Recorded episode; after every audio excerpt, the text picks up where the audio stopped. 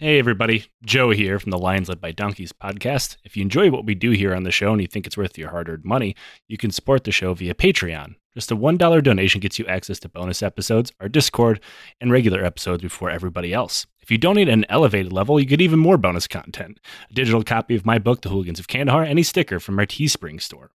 Our show will always be ad free and is totally supporter driven. We use that money to pay our bills, buy research materials that make this show possible, and support charities like the Kurdish Red Crescent, the Flint Water Fund, and the Halo Trust. Consider joining the Legion of the Old Crow today. And now back to the show.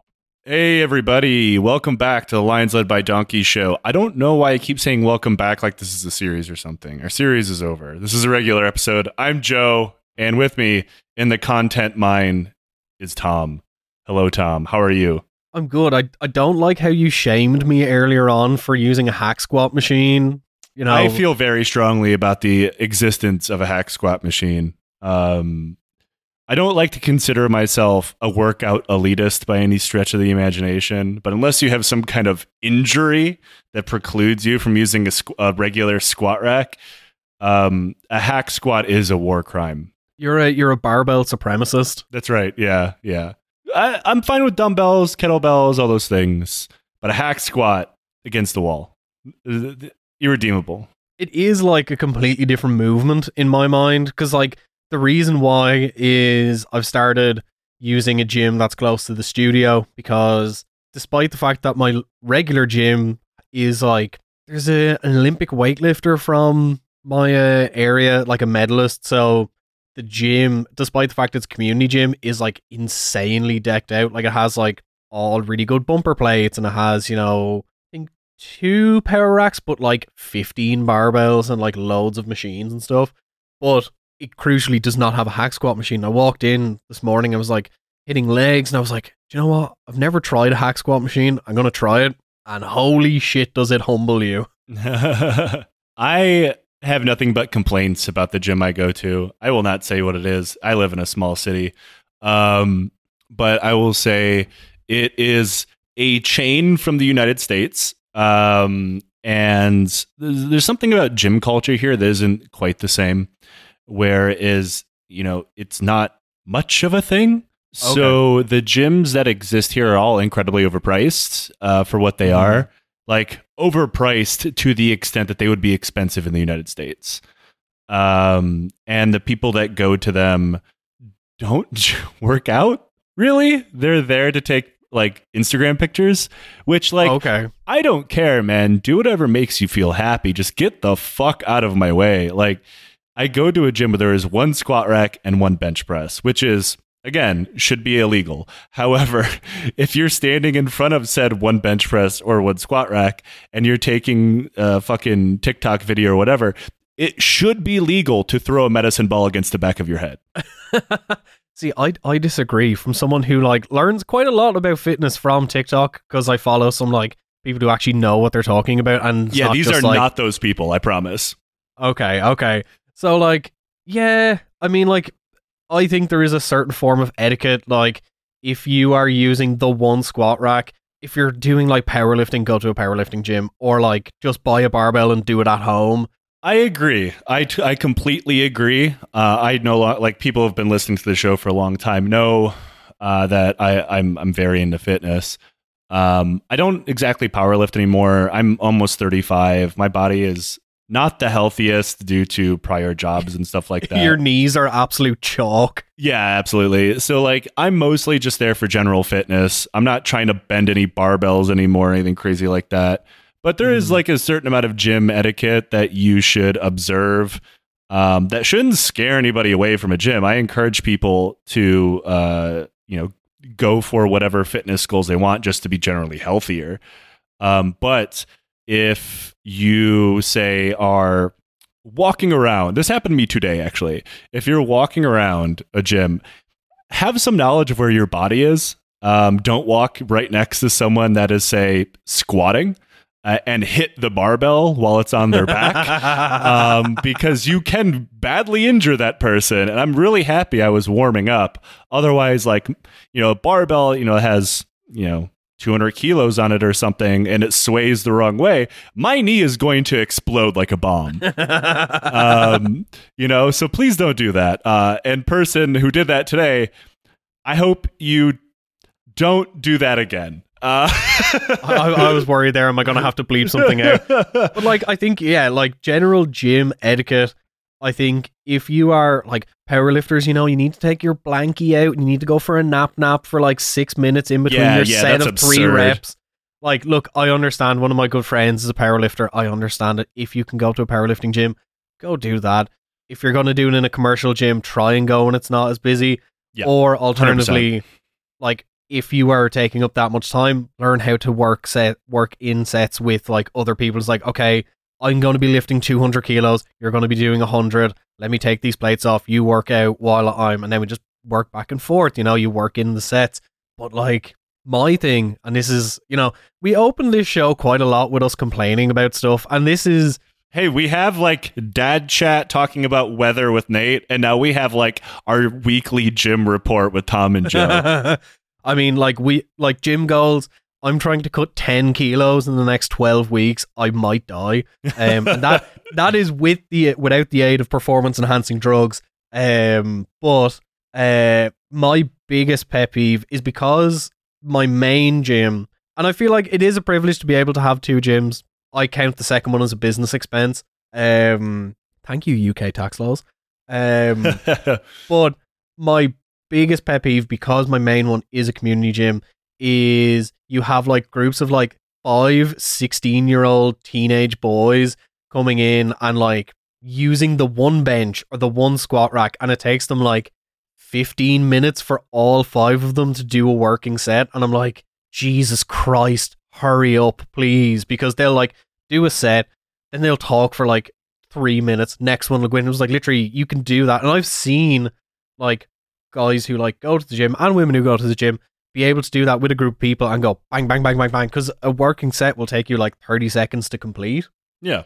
if you're doing like a rep range of like six to 10, but taking 15 minutes for five people to do one set each is just, and you're wasting your own time as well. And obviously, they're young, they'll learn, they're, you know, inexperienced. And I take, try and take every opportunity I can if like someone's working out beside me and like, I look, I think they're about to hurt themselves. There's a huge difference between like, if someone's working out beside you and you're giving them unsolicited advice, but like if there's someone who, Nobody like, likes that guy. Yeah. yeah, y- you're like gonna completely shear your shoulder off. Like, fuck me, don't. Especially if you're a guy giving unsolicited advice to a woman. Um, Yeah. Like, uh, I, I, I'd like to think that we have cultivated an audience where nobody is like a turbo douche. Um, but nobody wants to hear your advice, man. Like, Yeah, and like it, it was so funny because I was in the gym yesterday and I was doing back and shoulders. It was back and shoulders day. Weird. I've I've the weirdest split, but I was doing like uh, rear delt flies on a pec deck, and there was a lady who like let me onto it. She was doing like uh, chest flies, and I did two sets, and I was like so in the zone. I was looking for straight forward, and I looked around and I saw she was standing there. I was like, oh shit, she was wanting to get back on. So I was like, fuck. I apologized to her. I was like, sorry, didn't realize I've one set left. I'm gonna bash it out. And she was like, no, no, it's fine. I've never done that exercise before, and I was watching you do it. I was like, oh, okay. So she sat back down. Uh, I was like, oh, do you want me to give you some advice if you've never done it? She was like, yeah, sure. And I told her like, you know, just to seat up like a little bit so your arms are kind of more straightforward slash a little bit down. So the most optimal, uh, all the optimal bros are gonna get my ass over this. And I was like- focus on you know imagine you're like stretching a band out rather than like you're using your back so you're activating your rear delts and it was like just super chill and i think that's that is the only way to give someone advice unless it's like a 18 year old like kid and he's like doing the wildest shit and you're just like you're gonna hurt yourself and you're not gonna grow any muscle doing that so like you know Yeah. I have a benefit of, well, Tom, you've met me. You're looking at me in a camera right now. I do not look like the friendliest person on earth. no, I'm aware of this. I you have, resting armenian face I, I truly do. Um, and especially like I have my headphones in and I'm not paying attention. So I look even more like Mhm. not a person that you want to talk to, which is nice in a lot of ways. Uh, I strangers rarely talk to me, um, but uh, yeah, nobody ever asked me for advice either.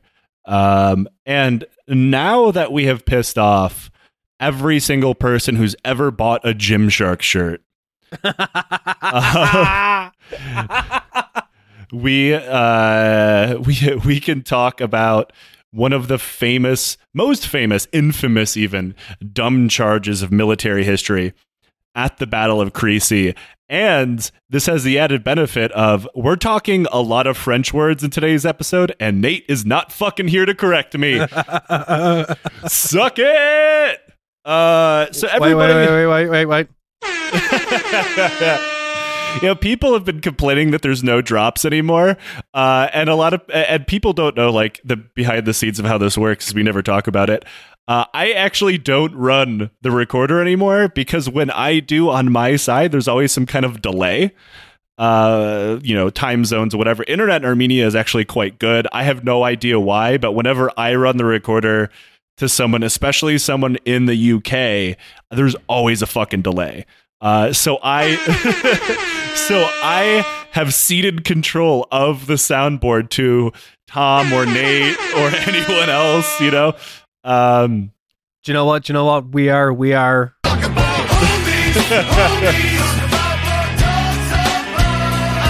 Um, so everybody loves talking about guys getting murdered with swords, bows, and arrows, right? Uh, without the advent of guns, it leaves a lot of room open for history to be full of characters, some of the weirdest guys humanity has ever birthed out of our collective womb.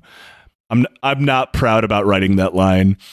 um, because there's more dumb ways to die. There's incredibly dumb ways to lead thousands of men to their death, and it's intensely personal, but also weirdly impersonal at the same time.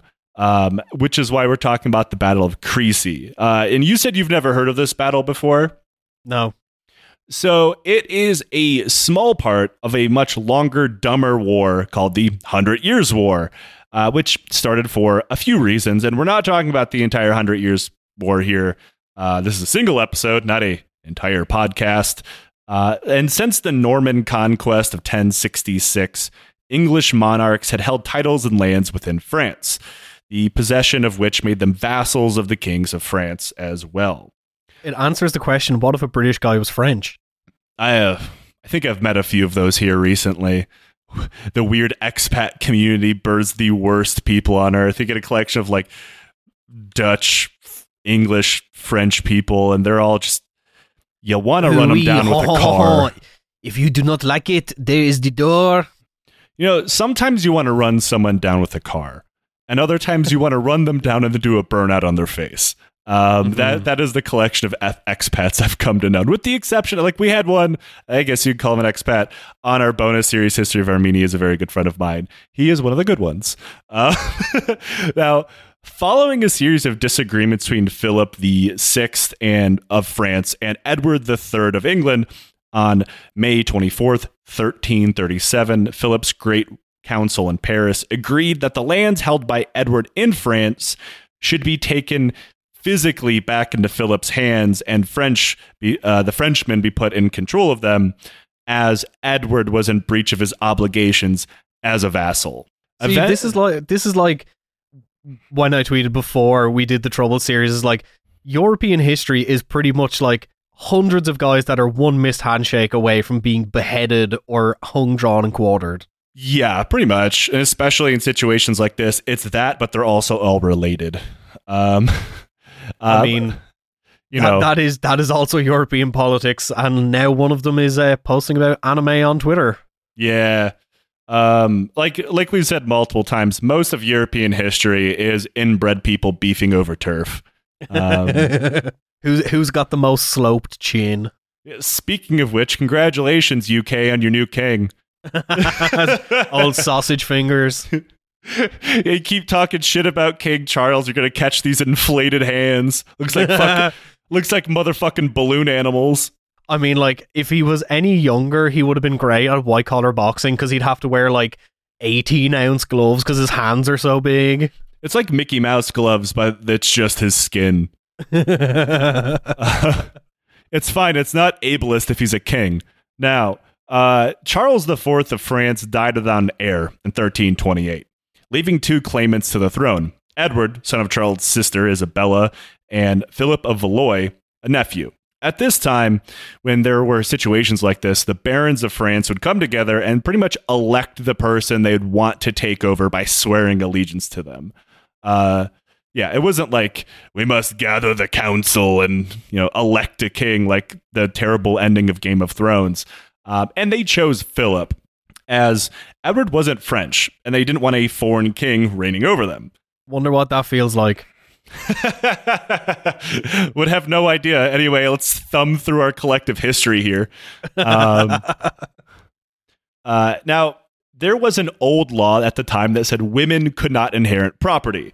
Uh, and they figured that since Charles was going to take the throne through Isabella, that this also included the throne. So Charles would not qualify. Uh, or sorry, Edward would not qualify because he would be getting the throne through a woman who did not have claimants to property, right? Um, so Terrible. Terrible. yeah, they're they're just stretching here because that kind of shit happened all the time. I'm shaking my head so everyone knows I disagree with this. the first stages of the war, around eight years, were intermittent, pointless, and expensive. At one point in the middle of it, the Pope ordered the King of France to go under crusade against the Turks. Uh, like this kind of, and I should We point out here, destroy the mischievous Saracen. yeah, the lustful Turk. Um, uh, like, and I should be because someone's like, actually, it wasn't a hundred years straight, and it was more than a hundred years. Yeah, we know. Uh, there's breaks, truces, pieces, stuff like that, all which broke down constantly. It was. It's generally called the Hundred Years' War because wars just kept getting fought over the same dumb bullshit mm-hmm. over the course of a hundred plus years. It was not a hundred years straight. So during No, one the, of the war union rep is there, like tracking workable hours. You know, you have, you know, 14th century shocks, you know, collecting everyone's paperwork. it's like, okay, you did like three years and then there was two years. Okay, we can get you some furlough pay for those two years. You know, we need, we need to see everyone's forms. Yeah, exactly. You gotta you gotta go to your war CBA and see how everything pans out.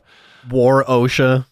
Oh God! I, I mean, to be fair, if anybody needs OSHA, it's uh, any situation where like uh, ten thousand dudes are gonna go camp in the woods. Um, That just sounds like a fun time. yeah. A- anyway, I don't know why I'm that- that- shitting out of my eyes. That's just loads of.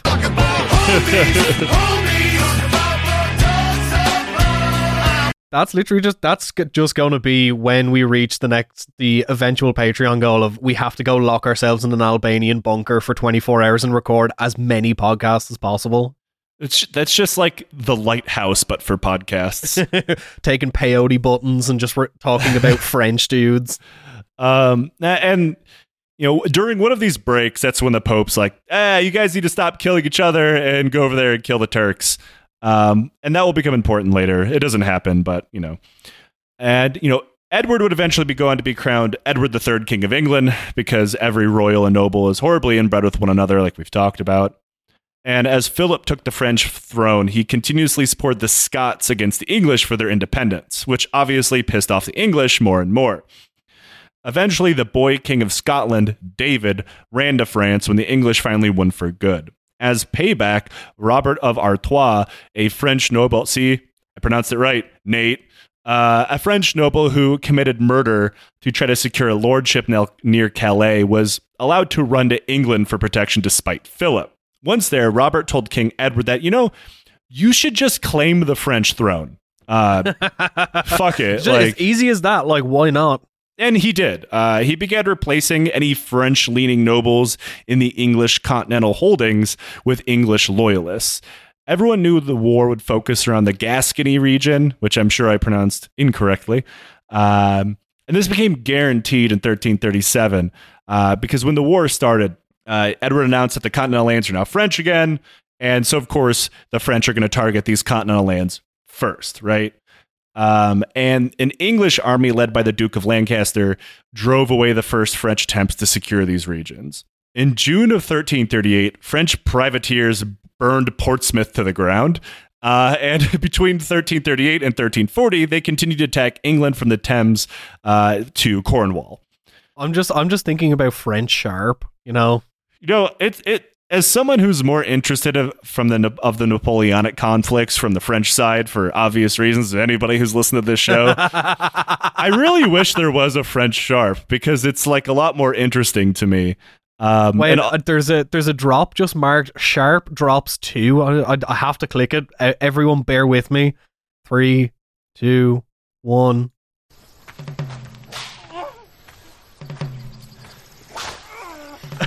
it, it's it's the weird moaning and whipping. oh God.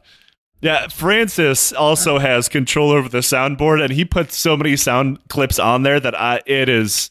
I feel like Charlie Kelly pointing to the string map on the wall trying to find anything. So part of me is glad that I don't control it anymore.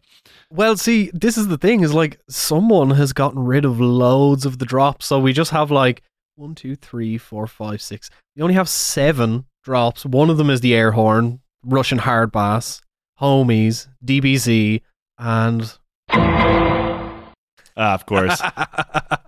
The goal was almost certainly to force the English to divert attention away from their continental holdings to defend England with all these privateer attacks. And then Philip remembered hey, I got this whole ass fleet together for this crusade that the Pope wanted, but I had never sent them anywhere. So I should send that shit to Flanders and threaten the English supply and uh, communications towards Europe. Soon the English had no choice but to take out this French fleet making their move on June 23rd. The French Navy was much larger and more powerful, but much dumber. Uh, they were incredibly badly deployed. Rather than sailing out in open water where they could use their numerical superiority uh, to their strength, they actually decided to fight in a close quarters battle in like this inlet area. And so they couldn't deploy fully. Because i mean naval battles back then were still mostly like crash into one another and use Mhm. infantry but on a boat. The Um, oceans are not yet battlefields. and you know and also to keep a cohesion of force it was very common for the ships to chain themselves together. Uh, so you know they wouldn't float away uh, because you know ships aren't great back then all right uh, and the, the french in particular had their ships chained together at four at a time this, This is, is like going to be bad This is like when you bring like little kids on a school tour and they have to have like you know their mittens are like tied to their jackets and there's like a string holding kids together. I'm like, or you occasionally see a kid being walked by a leash oh god. Um, but like, so essentially, like, what weapons were on these ships? Like in terms, like other than just crashing into each other. hand weapons, bows, arrows, pikes, swords, stuff like that. Like we'll talk about some early cannons a little bit later, but they're not on boats yet. Okay, so it's dudes just like you know English longbowmen, with one Yes. massive masturbation arm. Yeah. like you know Yeah, firing exactly. arrows. Okay, okay. And the English had their ships chained together in pairs, one infantry, one archer ship. This ended up being much better. And we did talk about this a little bit before during a long time ago during our Battle of Agincourt. Uh, but like Tom already you already talked about, the English did have the best archers of the day and the best Mhm. bows in the English longbowmen. The English longbowmen had a test of at least 100 pounds and could fire arrows hard enough to punch through just about any armor available at the time, range depending.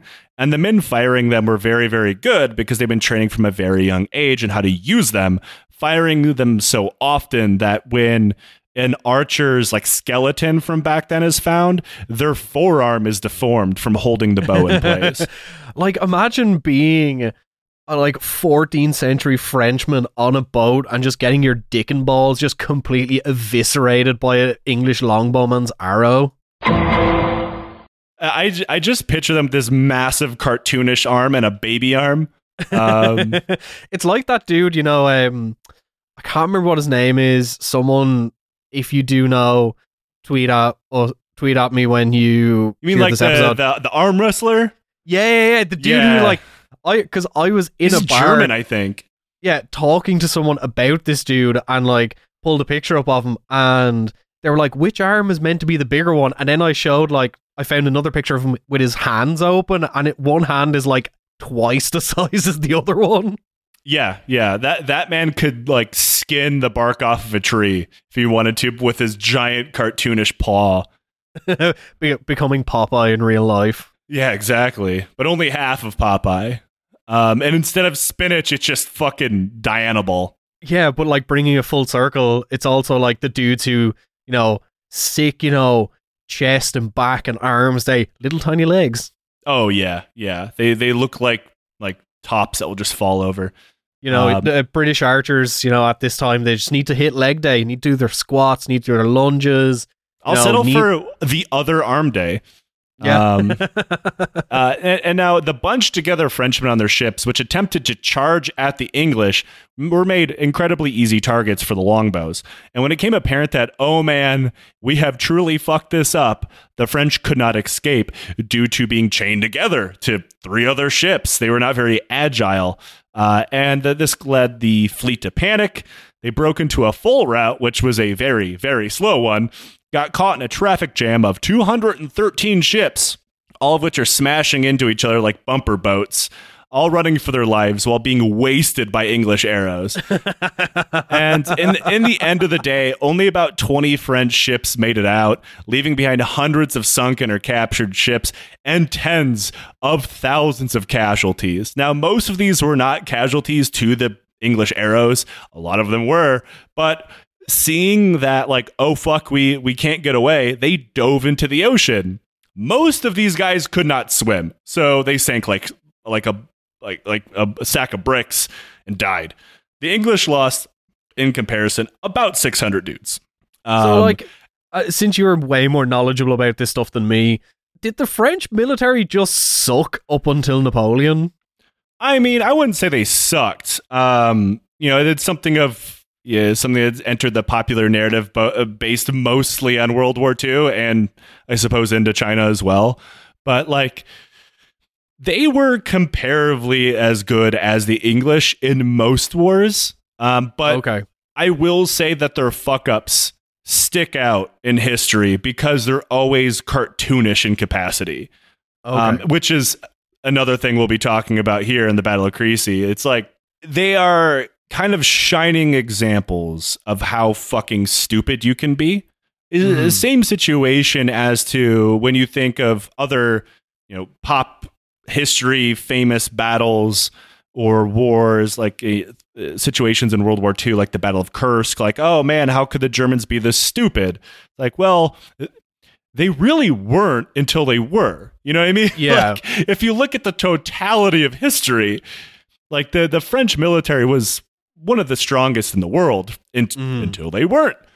Um, and you know, i it's when they when they fuck up, like here on the boats or here at the Battle of Crécy, um, it stands out. Or Agincourt, as we've talked about before. You know, uh, and like this battle was such a colossal dick up that nobody had the guts to tell the French king what happened. So they left that job to the court jester. yes. Yes. Just the 14th Fre- century French version of me wearing a jester's hat and having bells on his shoes and saying, Oh, Yeah. we've lost hundreds of ships and loads of people drowned. Do you want to see me pull a chicken out of my shoe? Just some like poor fuck named like Pierre or whatever, dressed as a sad clown, dancing up to the king like thousands are dead. Well, how, how, how like would French Fren- Krusty the Clown delivering the bad news. and Sideshow Um, Mel is just there as well. Yeah. Uh, and the Flemish also joined English's the English cause in the war, though they had to do it in the weirdest way possible due to church law, as everybody involved is still Catholic for the most part. Um, they could not openly oppose Philip as he was king of France, right? Uh, and they would find themselves possibly excommunicated by the Catholic Church if they did so. So, despite the fact that they really didn't like him, they had to wait for Edward to declare himself king of France. But like, well, he says he's king of France too. So, Mhm. you know, we're going to support the king of France, this other king of France, which, you know, this is all, this is called the, uh, the, the Pope loophole, the, the, the, the Pope hole, as opposed to the other kind of Pope hole. Um, now, with support and naval supremacy, Edward prepared to invade France. a joint Flemish English force, which is generally just called every Spanish bar on earth now, uh, would invade from Flanders towards Paris, while a large army under Prince John would attack other holdings. However, bad weather forced his ships off course after three days of travel. Now, a few advisors point out why doesn't the king simply land in Normandy and attack there, as most French troops had already been diverted to face Prin- uh, Prince John? The king decided this is good enough and landed with his army of 15,000, with his son as well, Edward the Black Prince, Prince of Wales and Duke of Cornwall. Uh, now there was uh, the Earl of Chester as well, which is just a lovely title to have, heir to the English throne. Uh, now the Black Prince was only 15 years old at the time and still managed to have Of the course. sickest fucking nickname ever. Now he had this nickname just because he wore black armor, and he would go on to be an absolute psychopath as any 15 year old prince is. Uh, Yeah. But his his nickname sounds like a goddamn Final Fantasy villain. You just don't get nicknames for soldiers like that anymore. Yeah, I was Uh, gonna like- say that's that's like a, a Witcher ass name, you know. Yeah, like you would get a quest like Slay the Black Prince or whatever. Now, like soldiers' nicknames nowadays are fucking lame. Like, oh, that's Frank the Baby Dick or whatever. I don't know. Just like this dude rocking up in Skyrim saying Skyrim belongs to the Nords. now, they landed near Lavost, and the English army launched what was effectively a terror campaign. They specifically targeted civilian populations, looting, raping, and murdering and burning their way across the countryside, as most armies did in the day. Though this one was so bad it was notable in history, which is never a good sign. Yeah, if if they feel if you feel the need to mention it, it's probably not good. Yeah, and the Black Prince seemed pretty enthusiastic about this part of the campaign. Um, now, you know, it's the 1300s, so it took t- it took time for the word of this invasion to get back to the French king. And when it finally did, he ordered all of his nobles and people who just so happened to hate the English to show up and help him. He was There's joined just one messenger like galloping along, but has to take a break every two hours to have a little bit of wine, a little bit of cheese, you know, on the side of the road. Yeah, French labor law stipulates he only can work 15, uh, 15 minutes at a time. Uh, now, he was joined by John of Luxembourg, King of Bohemia, who was known as John the Blind. And in case this nickname did not clue you in, he was blind. Um, Sick as hell. yeah, Is he he, was. doing like? Is he doing like cool like kung fu like the dude in like John Wick Four, or is it a case of he's just blind? he was like so. He went blind about ten years before from Okay. something. It's the 1300s. He shit too hard and popped blood vessels and went blind. I don't know. Um, but uh, before then, he was pretty. He was known pretty famously as like a great tournament uh, tournament knight. Okay. And but you know now he's fucking blind. That day has passed. Um, if only Mr. Beast had existed at this time, he could have cured his blindness. doing the 1300s equivalent of YouTuber face. I mean, like, isn't just the Pope the 1400s equivalent of Mr. Beast? I hate that so much. Thank you. uh, then famously, Philip went to Saint Denis and retrieve the Oriflamme, uh, which was a uh, legendary battle flag that was claimed to be from the times of Charlemagne, and it was only supposed to be taken out when France is facing a dire emergency. Like this is like a rallying cry. Like we got our fancy bit of cloth. It's it's it's truly going down. Did he run into, like, you know, Arthur Morgan and uh, Javier Escuela while he was in Saint Denis? I, I like that the king went on the 1300s equivalent of a fetch quest. Uh, Edward's army made its way towards Paris, trying to find his way across the River Seine. Uh, though Edward's target wasn't actually Paris, it was Flanders, and in hopes of joining with the rest of his army. But he wanted to trick the French king into thinking that the capital was in his crosshairs, and it kind of worked. However, this turned into something because you know obviously the French caught on like, oh, he is not actually going towards Paris. Um, and it's turned into something of a race across the north, with with each army, the English and the French, smashing into one another in small battles. And Edward continuously trying to find a place to cross the river, while the French kept frantically destroying bridges in front of him.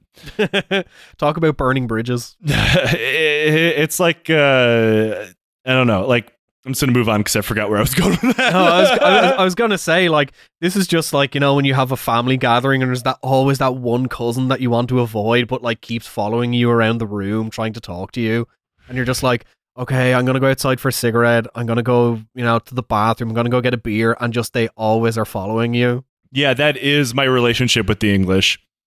and it works as well because these dudes are probably cousins as well. Oh, absolutely, yeah. And eventually, around the Somme, both uh, a place where nothing bad would ever happen again, both Philip and Edward came to the same conclusion. Edward was trapped. Every bridge was either destroyed or heavily garrisoned by French knights, and he had no way across. Without much hope, Edward gathered all of the French prisoners that he had so far captured and told them, hey, if someone could tell me way to cross this motherfucking river, I will free you. One peasant who he had captured told him about a crossing near Blan- Blanche Tanche. Blanche Tanche. Blanche Tanche. We go across the river of Blanche Tanche. Nate is so fucking mad right now. I can, I can feel it all the way from Geneva. Look, it's not my fault your language was invented by fucking clowns, all right? Um, but it would only work when the tide was out. Of course, when the English showed up, the tide was in. And by the time the tide had gone back out, the French were waiting for them on the other side. Then another problem came to the attention of Edward. King Philip, around 40,000 men, were rapidly closing in on him from behind, which is only suitable if you're into that kind of thing. They had no choice but to cross the river anyway, even with the garrison staring at them on the other side. How so wide is Edward, the Somme again? I'm an idiot. Just how wide is the Somme? I mean, it's wide and deep enough that even on horseback, you can't really cross it when it's, you know. Um, I, to be fair, I'm willing to bet he kicked a couple peasants across just to test it out and watch them get like ripped away by the curse. Like, oh, never mind. I mean, if we can drown enough people in the river, we can create like a bridge out of bodies. Yeah, Pretty sure Pon- that, that body will, pontoon that will bridge. Ne- that will never happen again at the Somme famously dead body infrastructure, not a reoccurring thing on this show. That um, World War Z. uh, Edward ordered his forces to break through the French on the other side once the tide relented, beginning his attack with longbowmen, leading some uh, hot longbow on crossbow action as the French were favors of crossbows, which they did. Like crossbows were were uh, easier like you, they didn't take as long to train people on it. You know, point and click, right? They yeah. You, they take longer to reload because you have to crank them back. Uh, but they're much easier to train someone on than a longbow. So it's archery mo- on easy mode. Yeah, pretty much. And but the, there's a lot of problems with them. Namely, the longbows were all around better. They shot further. They're much more accurate because these guys have been training on them for fucking ever. So mm pretty much every time they clash during this series, the longbowmen are absolutely going to ether the crossbowmen. And also as a- well, also as well that crossbow bol- bolts are shorter, so would have less momentum going through the air and less penetration power. Yeah, um, from my understanding, crossbows were much better closer up. Whereas, not to mention, they were also slower. The longbowmen could fire as quick as quickly as they could pick up an arrow and reload, which they did. The longbow's fire rate was much higher than the crossbowmen, eventually chasing them off, which opened the French infantry and cavalry up for an attack, which broke the French. Um, though by the time the English had fought through, the French forces behind them had already caught up and destroyed their entire supply train, uh, which is bad. You don't want your supplies to get, you know, ha ha ha by a whole bunch of angry Frenchmen. Wagon manifests. Uh, don't don't fucking tempt me, bro. Don't fucking tempt me. we we we have like 25 minutes left in this episode, and Joe's going to spend 15 minutes reading out wagon manifests of what they lost, how much cheese they lost, how much wine they lost. Look, Nick had to suffer through the most extensive ma- wagon manifest laden series so far, and I promise it'll get worse in the future um, not only so now with the British only a half day, or sorry, the English they weren't British yet. Uh, only a half day in front of the massive French army on their heels.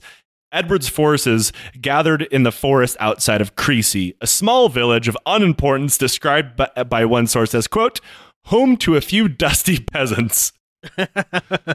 dusty ass peasants, you know, fuck's sake.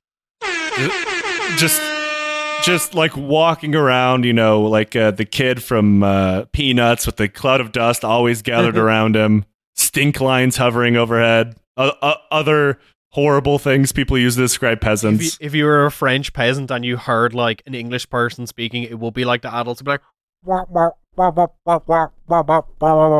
That's still just whatever I hear whenever a French person speaks to me. Um, to include my grandfather. Now, uh, knowing that the French were not far behind, the English formed their battle lines on top of a 200 foot hill that rapidly became steeper as it went. Like it started very gentle and then would get much steeper suddenly towards the top. I know for some people that just sounds like I'm describing the concept of a hill, but Mhm. this is this is a little different. Um, it was getting very hill pilled. yeah, uh, it was just very, very gradual, and then just a, an absolute like steep uh, jump in grade, which was where the the the the English were stationed on top of that.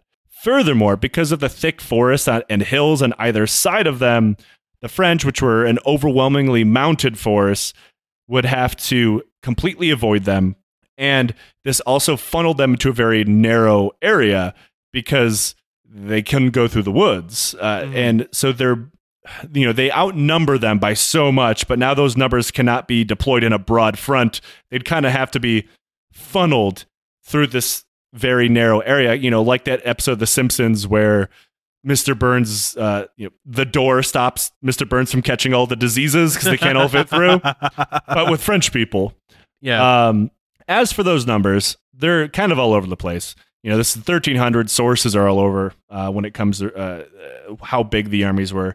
The English forces are generally considered to be around 7,000 at the low end, 15,000 on the high end.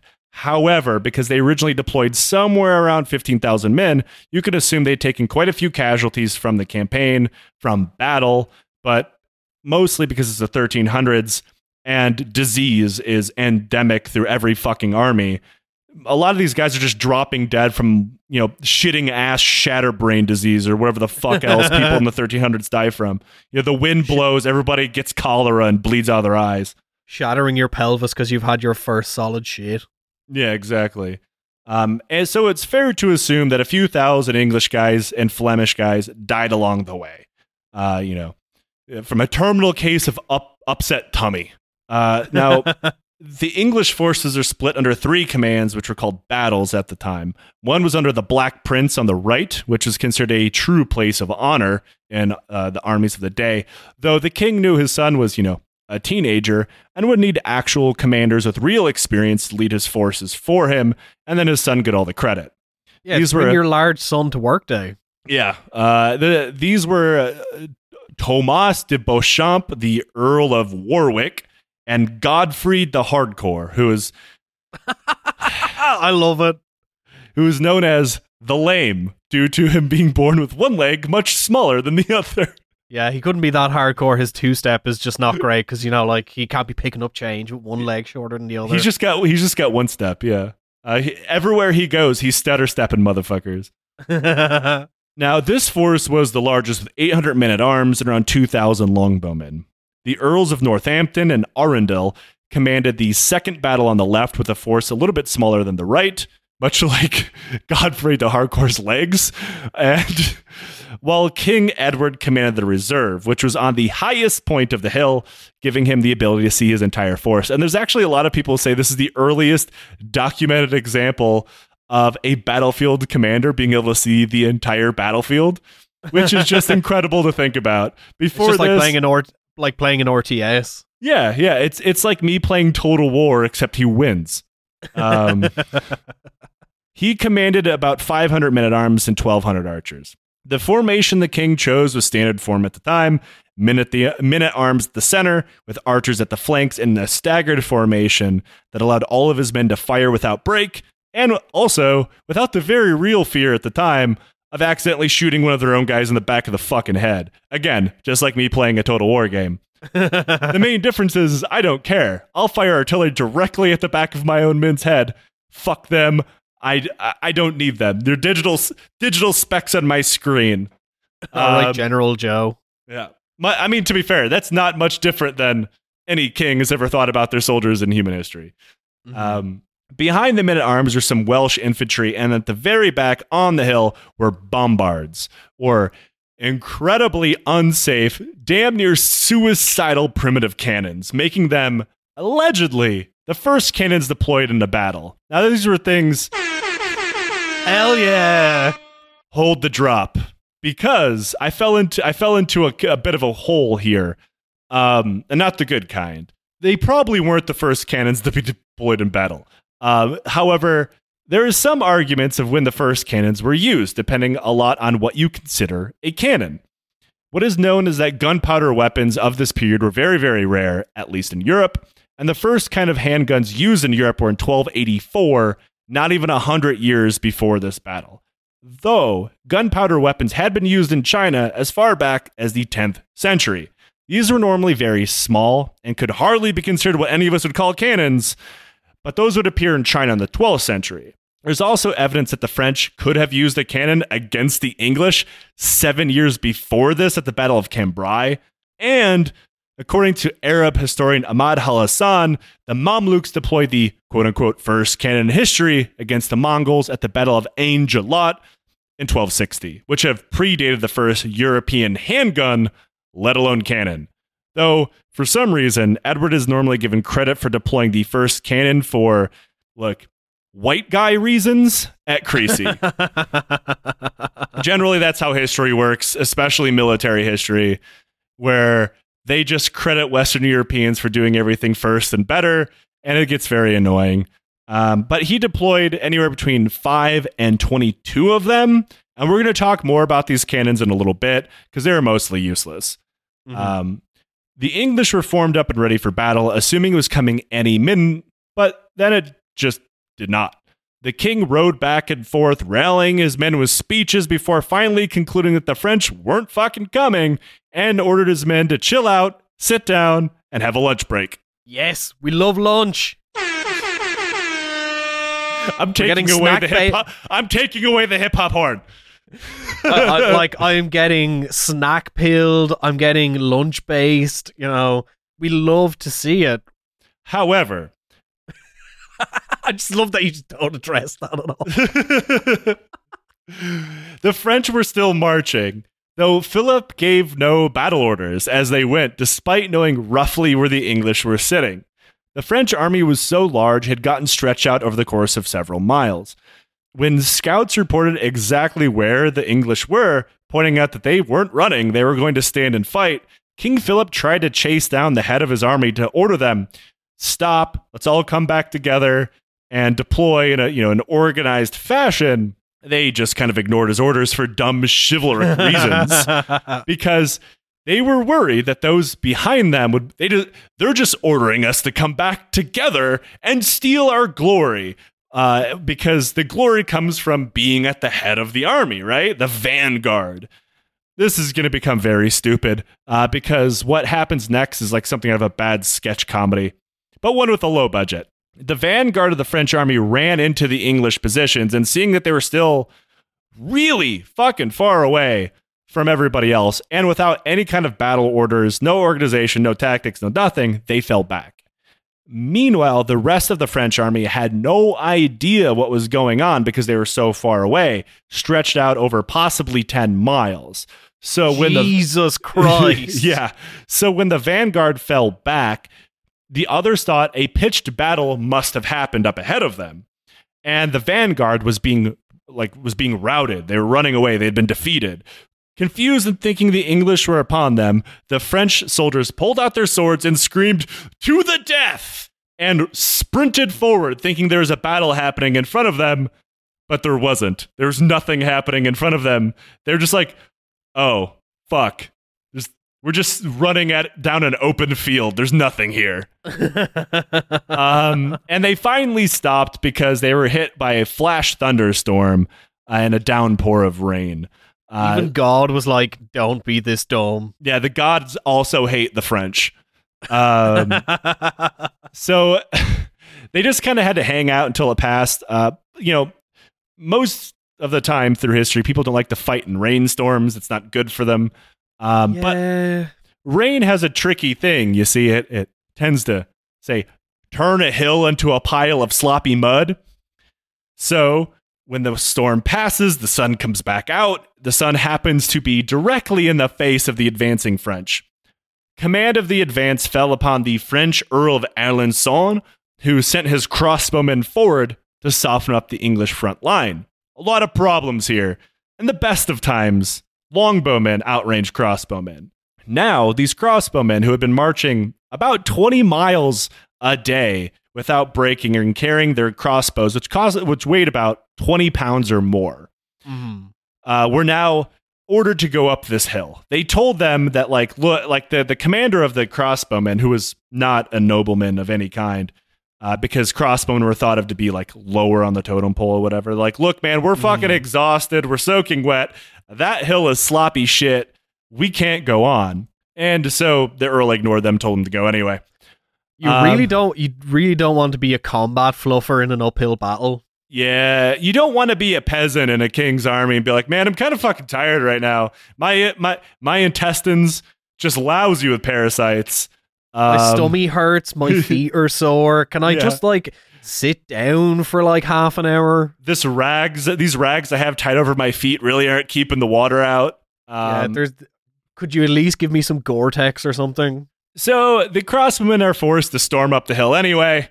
And of and of course the longbowmen immediately begin raining fucking hell on them. The crossbowmen could barely even fire because they're too busy just trying to walk up this shitty, sloppy, muddy hill. And then the English opened fire with their cannons. Now, the crossbowmen were hit with about 12,000 to 20,000 arrows per minute. Um, so they quickly ditched their crossbows and ran for their lives. And as for the cannons, they didn't really do anything.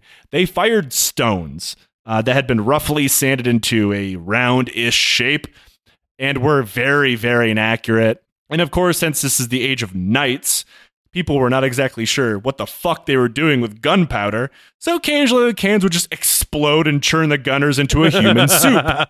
like at this stage, you know, cannons are in their like such primitive forms. They probably would have been better just rolling big stones down the hill and letting them They hit probably would French have- yeah. soldiers.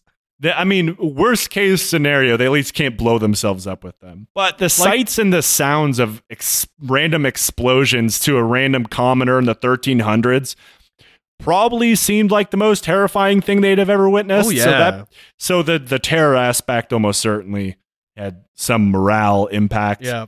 But the crossbowmen retreat. The Earl gets pissed seeing the crossbowmen run, jumps on his horse, and orders a full vanguard charge up the hill directly through the fucking crossbowmen, ordering his n- mounted knights to slaughter them as they go. This is like the most lethal version of you know that cheese run thing that happens. you know where you chase the cheese down the hill They should do that, but fill the cheese with gunpowder. and have uh, longbowmen shoot you while you run after it. I, I, I believe in historical accuracy. This is just like the t- the coolest version of a tough mudder or uh you know those Spartan runs. Tough Mudder brought to you by uh, Timothy McVeigh. Um, soon, a pileup of dead men and horses clogged the single road that the French would use to advance. And finally, the King of France arrives on the battlefield, and he too flew into a rage. Not because one of his commanders had just ordered a charge through his own men, but because King Edward was flying his new flag up on the hill, which had the fleur de lis on it, the symbol of France. So he Mhm. took this as a personal slight and ordered a full assault up the hill, still without forming any real plan other than go up the fucking hill. Once again, when corpse infrastructure shows up, maybe rethink your plans. It's not normally a good sign if you're on the receiving end of the corpse infrastructure. yeah. Now, this is where King John the Blind resurfaces. He asks, Where's the fighting? And one of his knights replied, quote, It is in this way. All the crossbowmen have been defeated, and the king has commanded his men to kill them. And there is such confusion from their stumbling and falling amongst the horses that the road is blocked. King John, like we said, had been something of a famous tournament knight back in the day. You know, like the weird night MMA that's a thing now that I'm a huge fan of because how stupid it is. Think Um, of Heath Ledger in A Knight's Tale but not being able to see. Um, and not hot. He may have been. We don't know. And to be fair, either did he because he's fucking blind. Now remember, he had been blind for about 10 years. His peak fighting days were far beyond him. Yeah. However, he told the knights around him that he wanted to go and fight. He looked around, I assume seeing nothing, and loudly declared, quote, Then, my lords, you're my vassals, my friends, and my companions. I pray you take me somewhere so I can strike a blow. They had to physically tie the blind king's horse to their own. The horse, I should point out, was not blind and was probably saying the whole time in horse language, Please don't. I'd rather like to survive this battle. This For- is getting getting your drunk friend into an Uber at the end of the night. It's like it's this way, it's this way, and they like literally are so blind drunk they're like walking away from the car.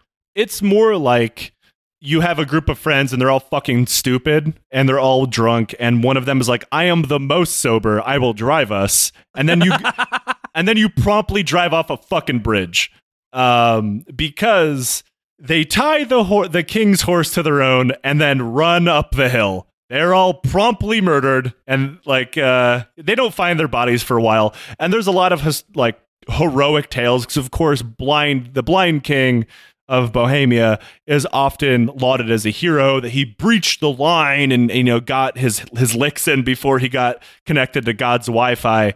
But the better chance is he just died uselessly and immediately. And the episode has fittingly gone down in history as the blind charge at Crécy. So yeah. Oh, like I don't like in the entirety of this thing, and the battle isn't even done. Like, Oh, it's barely even begun. Yeah. like no one has made a good decision in the entirety of this episode. The only intelligent decision that the French king makes is one that is made for him at the very end. Um, he keeps ordering charges up the hill, and the French just keep at it. Their army was so spread out that when elements showed up to the bottom of the hill, that the last group had already been sent up and died or retreated. So they just like entered the Congo line of doom, heading straight up the hill as they showed up, wave after wave, all day as the sun was setting on the growing pile of dead Frenchmen that now clogged their approach. Philip, the king, joined in and at least a few of the charges and had his horse shot out from under him by an arrow at least twice. Um, How does it happen twice? Does he, Well- does he have two different horses? oh yeah, they just keep replacing them. Yeah, Oh, just fuck, fuck the French. oh my god. Finally, one French charge broke through the arrows, though this is because the longbowmen had simply run out. They could fire 10 to uh, 6 to 10 arrows per minute, and so many Frenchmen had come after them, they'd burn through all of their arrows.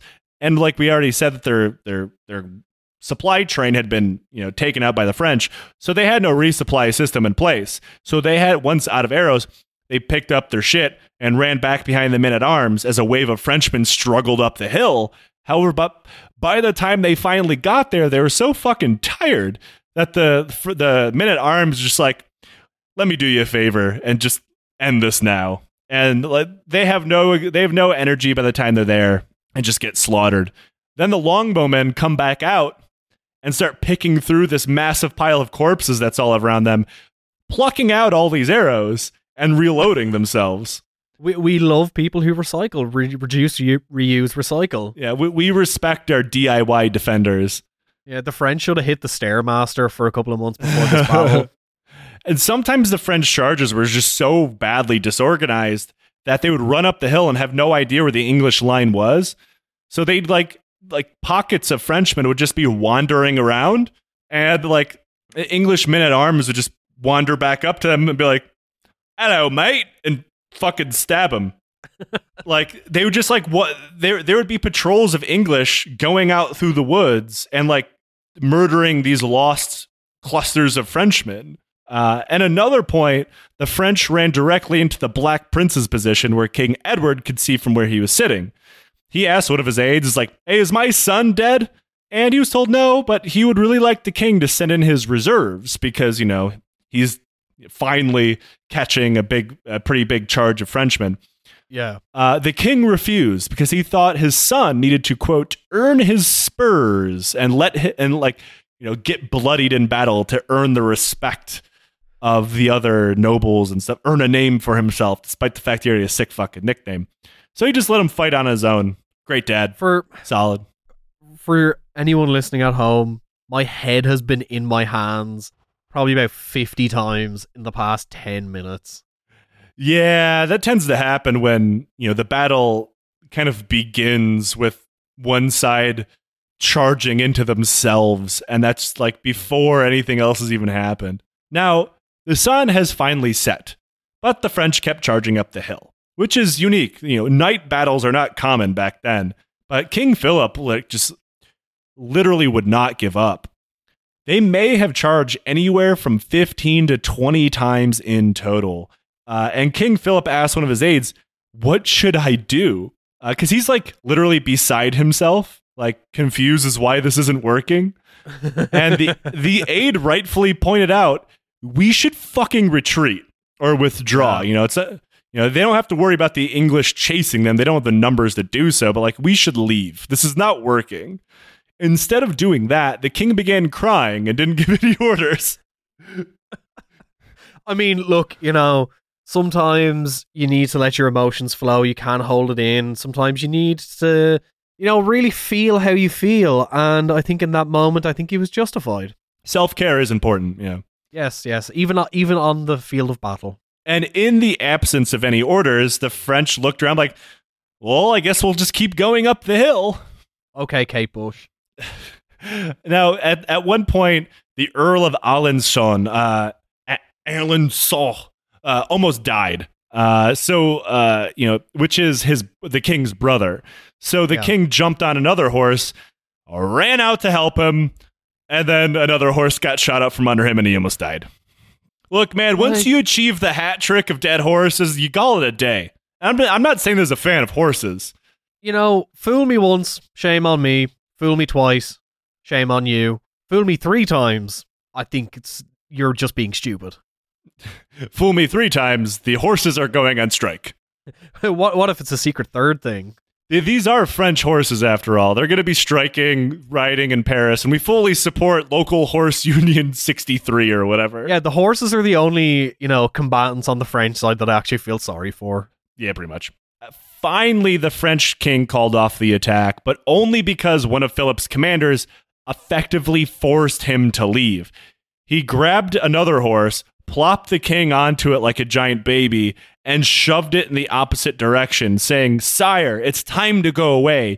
You have lost this time, but you may win another time, and if you stay longer, you will lose everything. And, you know, the king finally called it a day. Now, here's where the interesting part is. When it was all said and done, the French nobility were annihilated. Um, you can hit you can hit the hip hop siren now. Wait, wait, wait, wait, wait. Hell yeah. Wrong country. um, we we stand a dead pile of nobles on this show. Among the dead were, of course, one king, John of Bohemia, nine princes, ten counts, a duke, an archbishop, and a bishop. Thousands of minor nobles died as well. This is counted by the English by the heraldry on their coats. And when they picked across the battlefield at the end, like, oh, there's a fancy jacket. That guy must be fucking important. Fuck 'em. Now, here's the other interesting thing.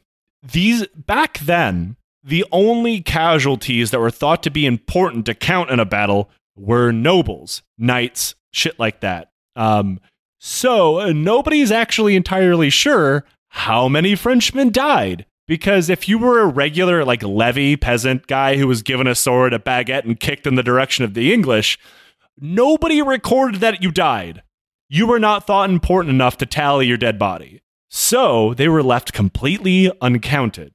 According to the book Infantry Warfare in the early 14th century, a riveting read if you can't tell by the title, around 16,000 French soldiers died in total, but was probably much higher, close to 30. Jesus. As for the English, they did a roll call at the end of the battle. 40 men were missing.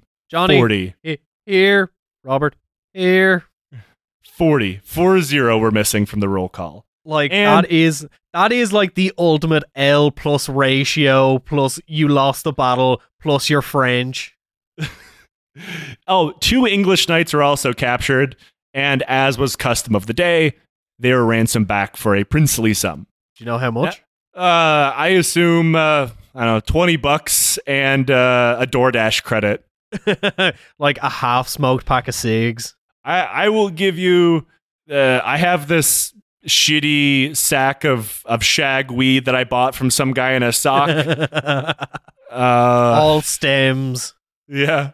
Now this destroyed the French ability to make war, and eventually led to the fall of Calais and the English dominance over northern France for the next 200 years. So this has all been pretty depressing, especially if you're a fan of horses or French people.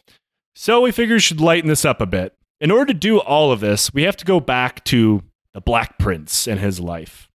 According to the paper, The Illness of Edward the Black Prince, he suffered from dysentery for a decade. And, quote, his dysentery had become so violent on, on occasion, it caused him to faint from weakness, and his and his household believed he had died.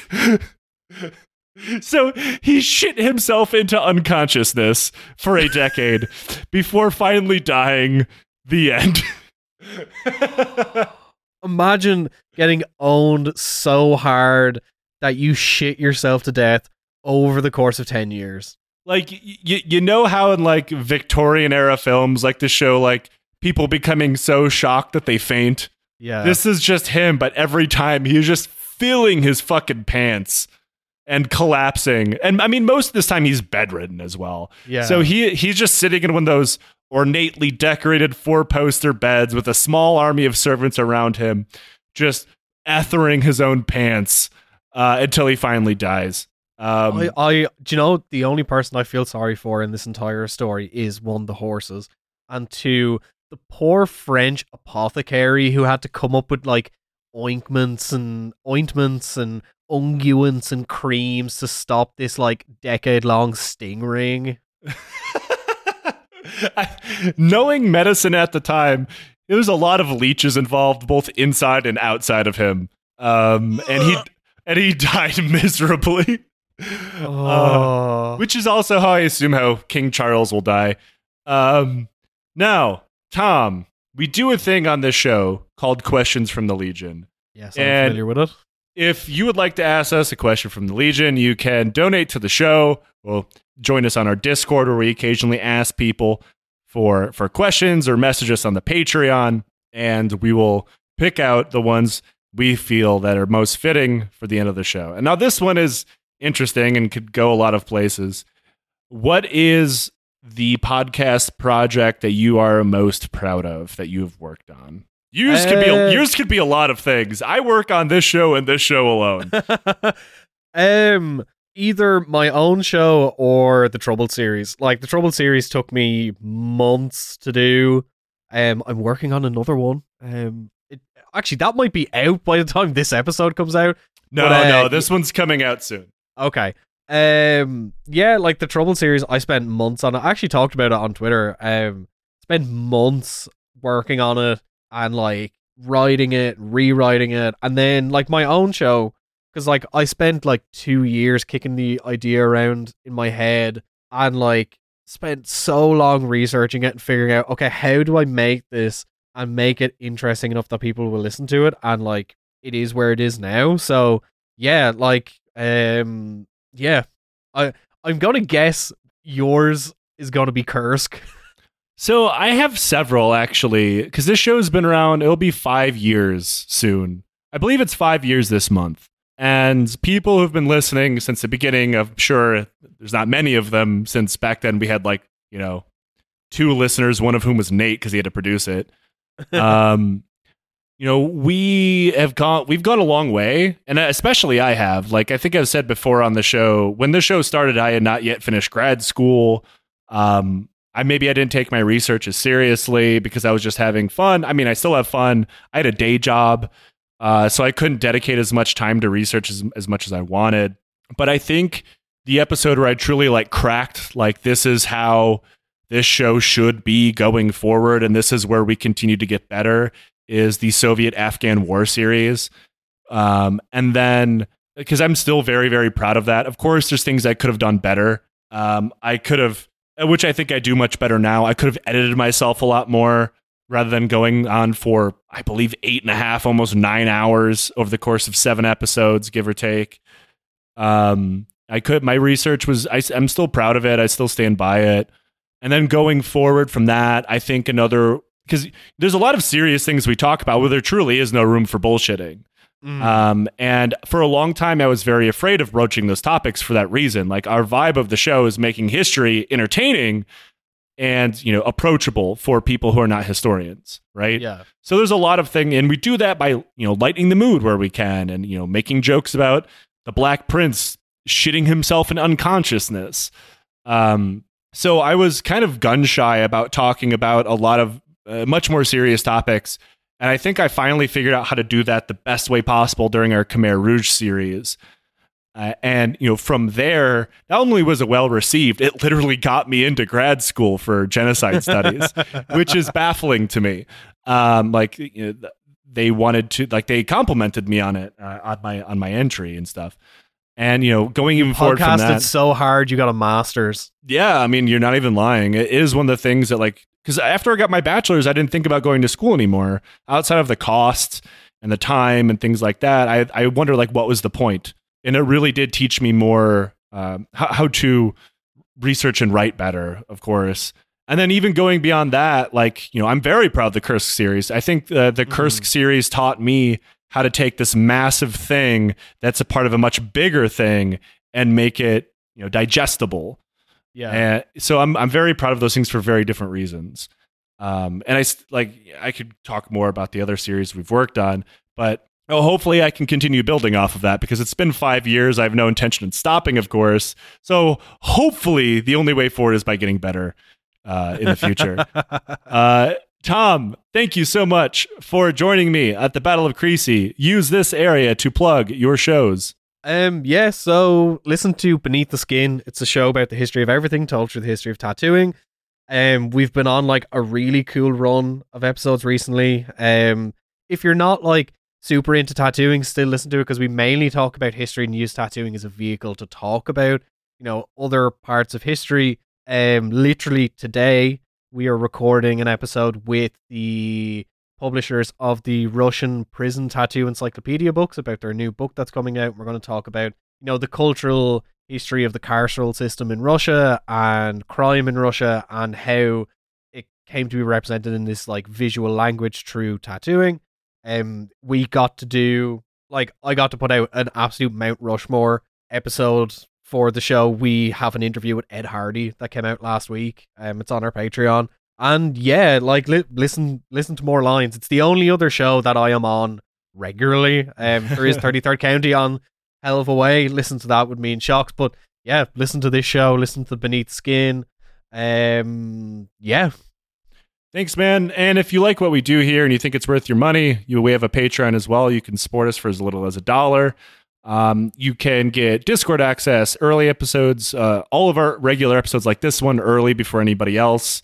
Uh, you get five years of bonus content, get two paywall other series that we do, uh, stickers, books. I'm doing an audiobook that's being published only through Patreon. So, like, yeah, support the show, do it that way. Uh, and it, it, it goes a long way. And if you don't feel like doing that, that's fine. It's your money. Do with it as you please. But leave us a review and wherever the hell it is that you listen to a podcast, it does us a lot of good. And until next time, uh, don't shit yourself for 10 years and die.